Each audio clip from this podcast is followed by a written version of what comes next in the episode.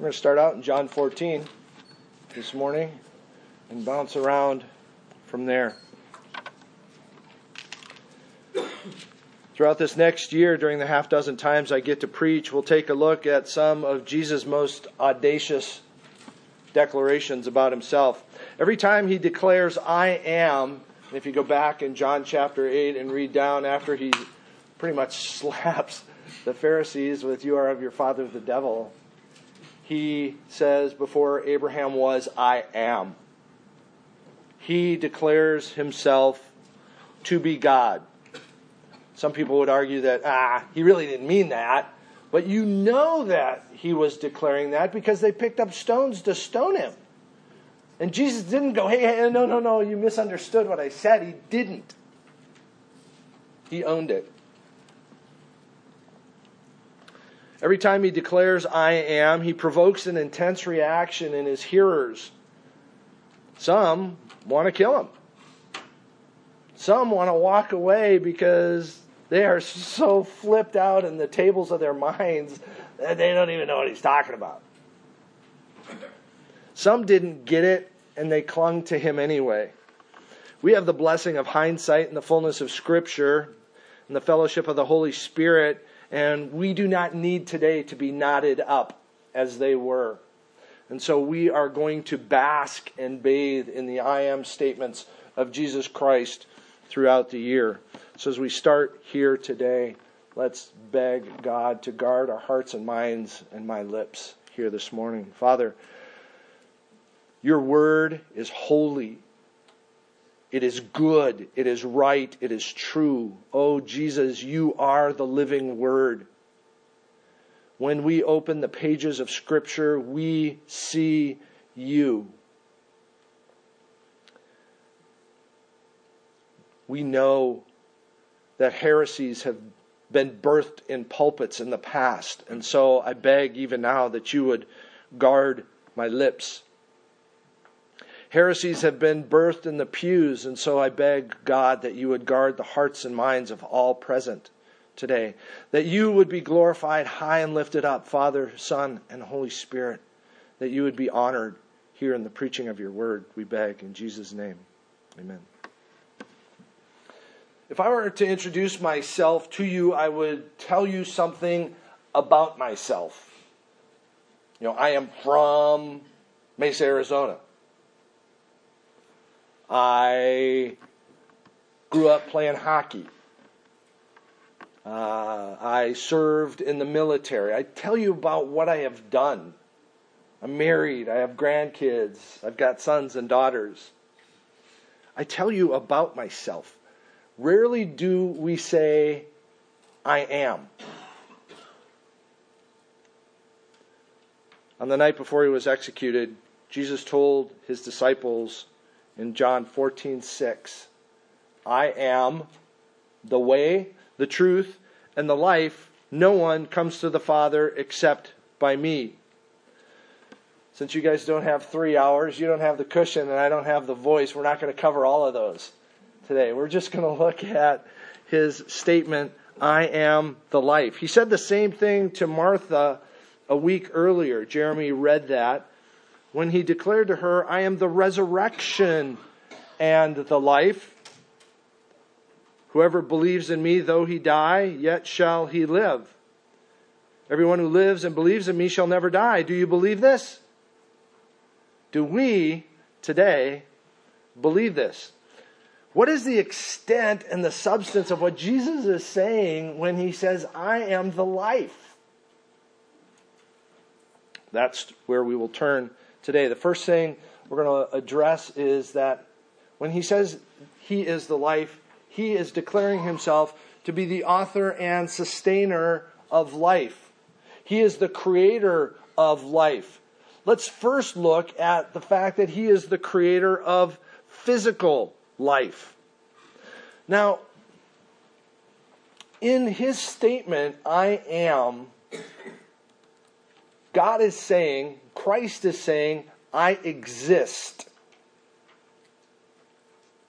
Nothing made him.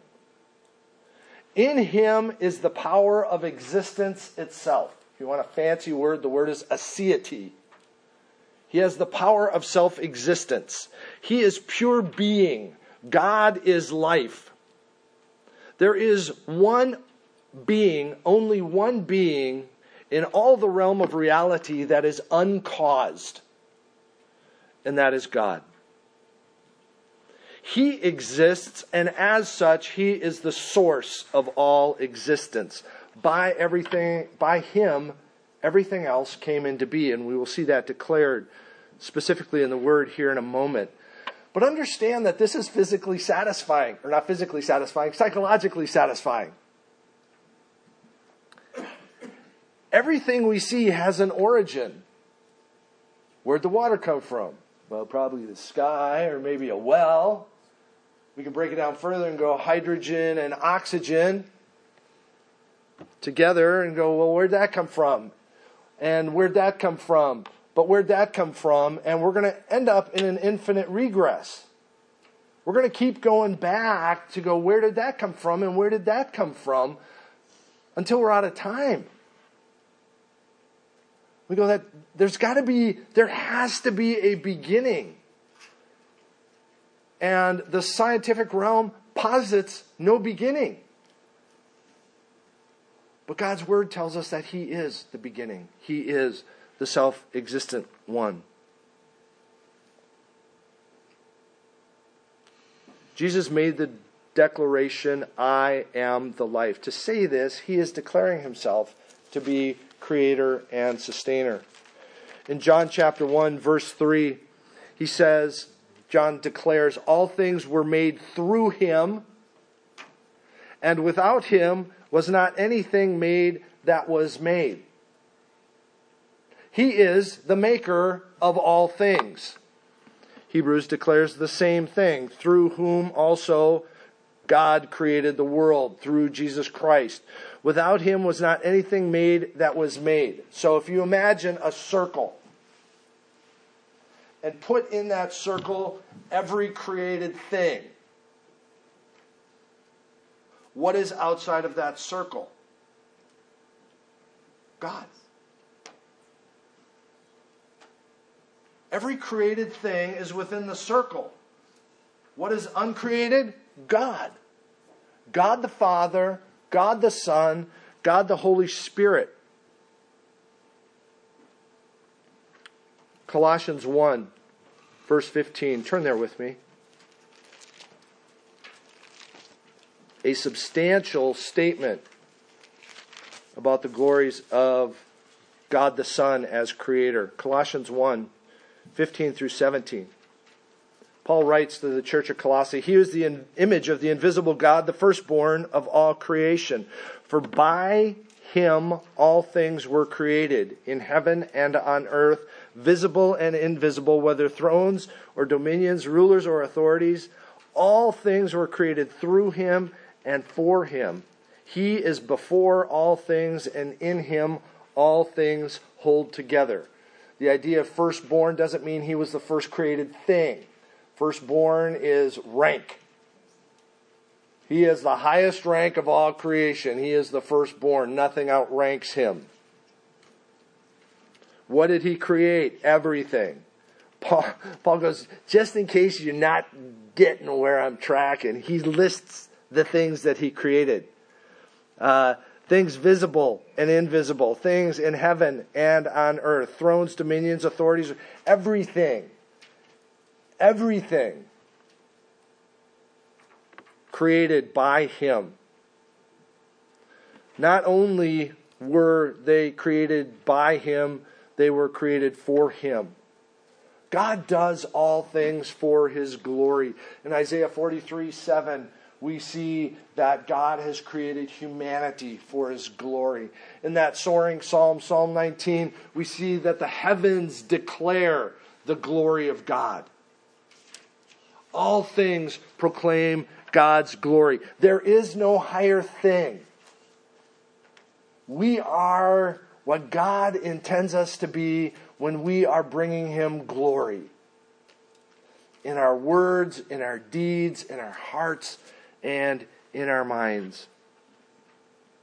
All things created through Him and for Him. Verse 17 notes that he precedes all things. He's outside the ring, he's outside the circle. Before, in the beginning, Genesis 1, in the beginning, God. What was in the beginning? God. What else? God. God the Father, God the Son, God the Holy Spirit in perfect fellowship. He precedes all things. In him, all things hold together. That's phenomenal. That is a phenomenal thought and a phenomenal concept. Most of us don't even consider such things. But when you get down on the atomic level and consider all the things that are orbiting and cohering and staying together to make atoms and molecules and cells in your body, we have to understand what Elihu in Job 34 declares when he says, If he, God, should set his heart to it and gather to himself his spirit and his breath, all flesh would perish together and man would return to dust. I'll take it further. If God said so, we would cease. God has the power of our existence. He could speak and we would be no more. We've been so indoctrinated in modern science that you are just a product of naturally occurring systems that the truth of our very being escapes us. Every atom in every molecule, in every cell of your body is marching to a drumbeat orchestrated by God.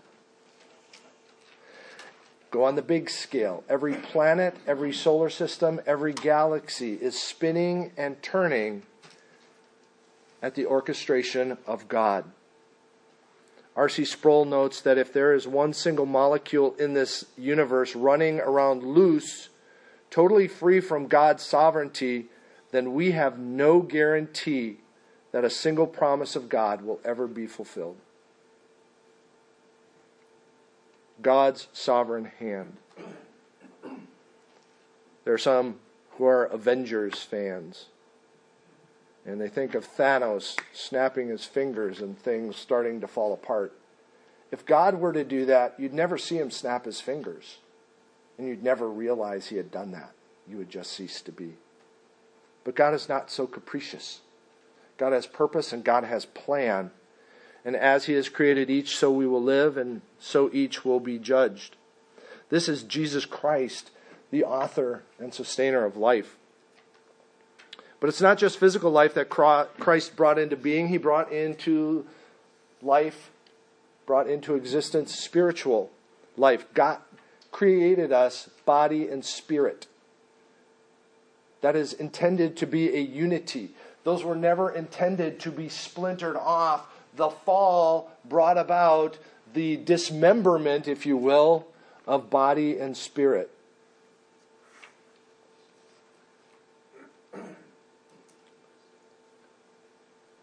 Luke tells us that God is the one who creates both body and spirit.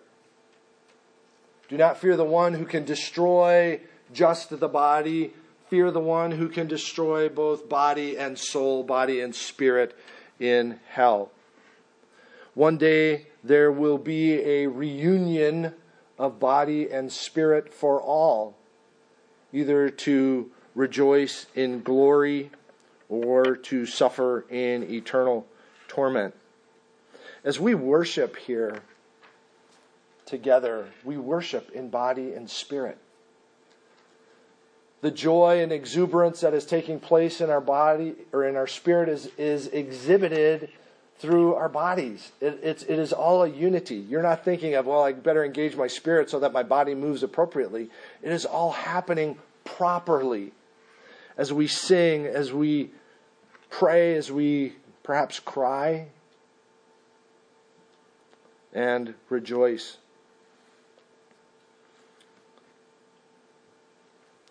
We are penitent. We give thanks. We love body and spirit. We got to understand, too, that there may come a time where our bodies will be broken and I can't sing anymore.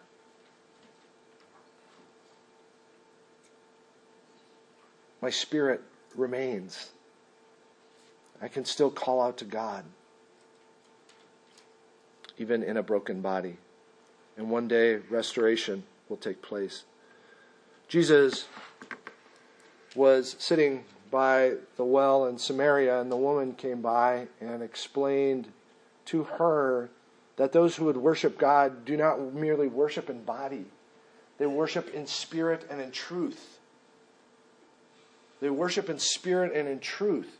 It is not the place. This is not the place. It's not Mecca. It's not Jerusalem. Is that I can worship the living God even now in spirit and in truth. But I cannot worship as I wish. I have to worship in accordance with what He has declared. I can't come as I want to come. I have to come as He declares me to come. I can only come through the cross of Jesus Christ. We'll talk about that in another sermon. Jesus came so that we would know the truth and that the truth would set us free. As there is a physical death, there is also a spiritual death. And as the physical death is bad enough, and we will all endure it unless Jesus comes, the spiritual death is worse.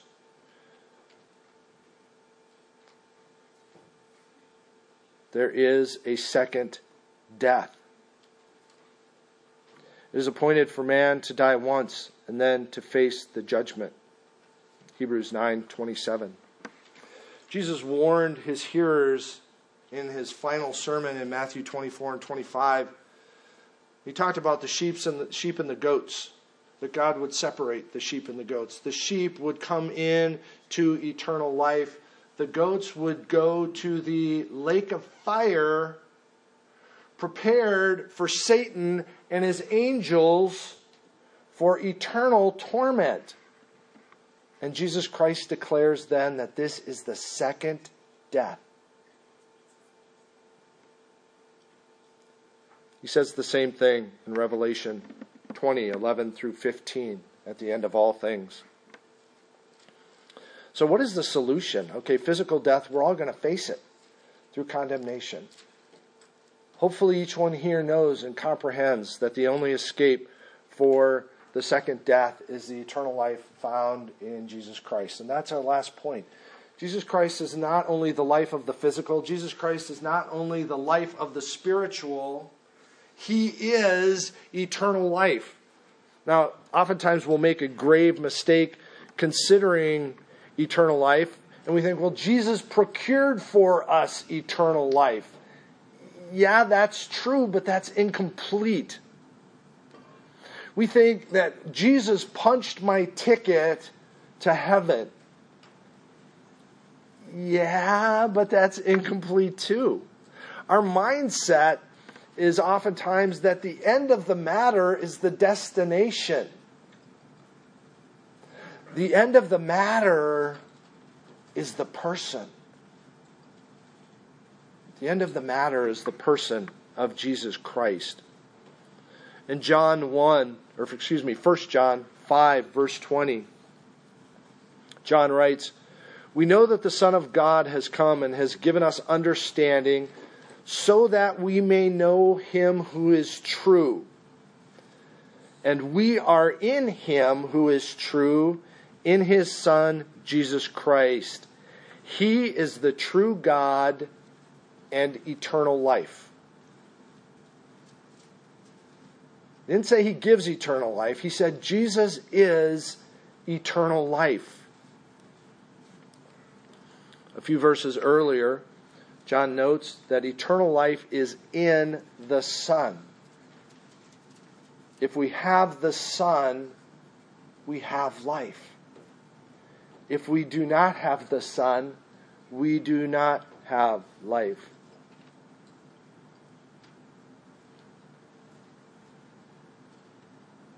Think of Job.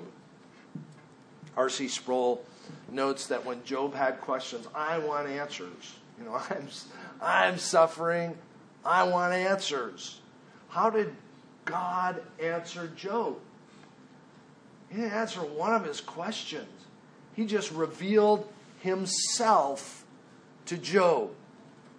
Job, I'm not answering your questions. Here am I. I'm going to give you something better than an answer to your questions me. I give you me. Eternal life is in the Son. Eternal life is Jesus Christ. Jesus echoed the same thing as he prayed to God the Father. This is eternal life in John 17 3. That they know you, the only true God, and Jesus Christ, whom you have sent. This is eternal life, that we might know him. It is him. Jesus is preparing a people for himself to have intimate relationship with him. Titus 2:14 Paul declares to the young pastor, "We are waiting for our blessed hope, the appearing of the glory of our great God and Savior Jesus Christ, who gave himself for us to redeem us, yes, from all lawlessness, and to purify for himself a people for his own possession." This is the bride of Revelation. Ephesians chapter 5, as Paul goes to exhort husbands to love their wives, we see perhaps the most vivid picture of this intimacy between us and the Son in eternal life. Husbands, love your wives as Christ loved the church and gave himself up for her that he may, might sanctify her, having cleansed her by the washing of water with the word, so that he might present the church to himself in splendor without spot or wrinkle or any such thing, that she might be holy and without blemish. So, in the same way, husbands, you should love your wives as your own bodies. He who loves his wife loves himself. For no one ever hated his own flesh, but nourishes it and cherishes it just as Christ does the church, because we are members of his body. He goes on to say, This mystery is profound. I am saying that it refers to Christ and the church. Eternal life for us is intimacy with Christ.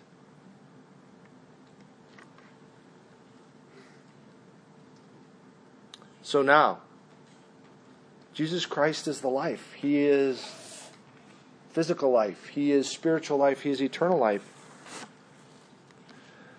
Hopefully, now, hopefully, each one here has seen the wretchedness of their sin. And we understand that there is no hope for us. There isn't. We all will face physical death, and some of us will face the second death, spiritual death, unless we come to the cross of Christ. I see my wretchedness. I see that his death paid my debt. His life becomes my life, and I become grafted into his body. And he cleanses and nourishes his own body. In communion with him now, we look forward to the consummation in our glorious future with Him. So now I see my wretchedness. So now I strive not to become enamored and enticed by the things of this world. To put these things off. How do I do that? Um, Paul gives just a great encouragement in Colossians chapter 3 where he says, If you then have been raised with Christ, seek the things that are above where Christ is seated at the right hand of God. Set your mind on things above, not on things that are on the earth. For you have died, and your life is hidden with Christ in God. When Christ, hear what he says here, when Christ, who is your life, appears, then you will appear, appear with him in glory. Christ, who is your life. Brothers and sisters, let us set our minds on things above. Strive after Christ, who is our life. Let me encourage you also to kindle your affections with proximity. Kindle your affections with proximity. I mean, It's, it's hard to be affectionate with somebody if they're not there. I have to be with them. I have to communicate with them. The greatest commandment is to love God. That's not merely to have an affection in my heart, it is to be directed toward Him. Francis Schaeffer noted this. He said, Our call is first to be the bride of Christ faithful. But that is not the total call. The call is not only to be the bride faithful, but to be the bride in love. That we would love our groom, our Lord and Savior Jesus Christ, that we would be in proximity to him in his word, that we would be in proximity to him in prayer, that we would be in proximity to him as we are now in the fellowship of the Holy Spirit as the church. So, saints, let me exhort you and encourage you to ponder the glories of this physical life, to ponder the reality of our spiritual lives and to be sobered by the reality of our physical death and the hell that awaits many in the second death. But for those who are in Christ, to savor the eternal life we enjoy as the bride of Christ even now. Jesus Christ says, I am the life. So let us cling to that life, to savor that life to worship that life, Him, to draw from Him, and enjoy eternal fellowship with Him. And even now, we are going to enjoy communion with Him as we remember His glories. Let's bow our hearts and minds together. Father, what a reality. There is no life apart from you that we now have fellowship with the Son, that we, we can call him brother, that we have been adopted into your family.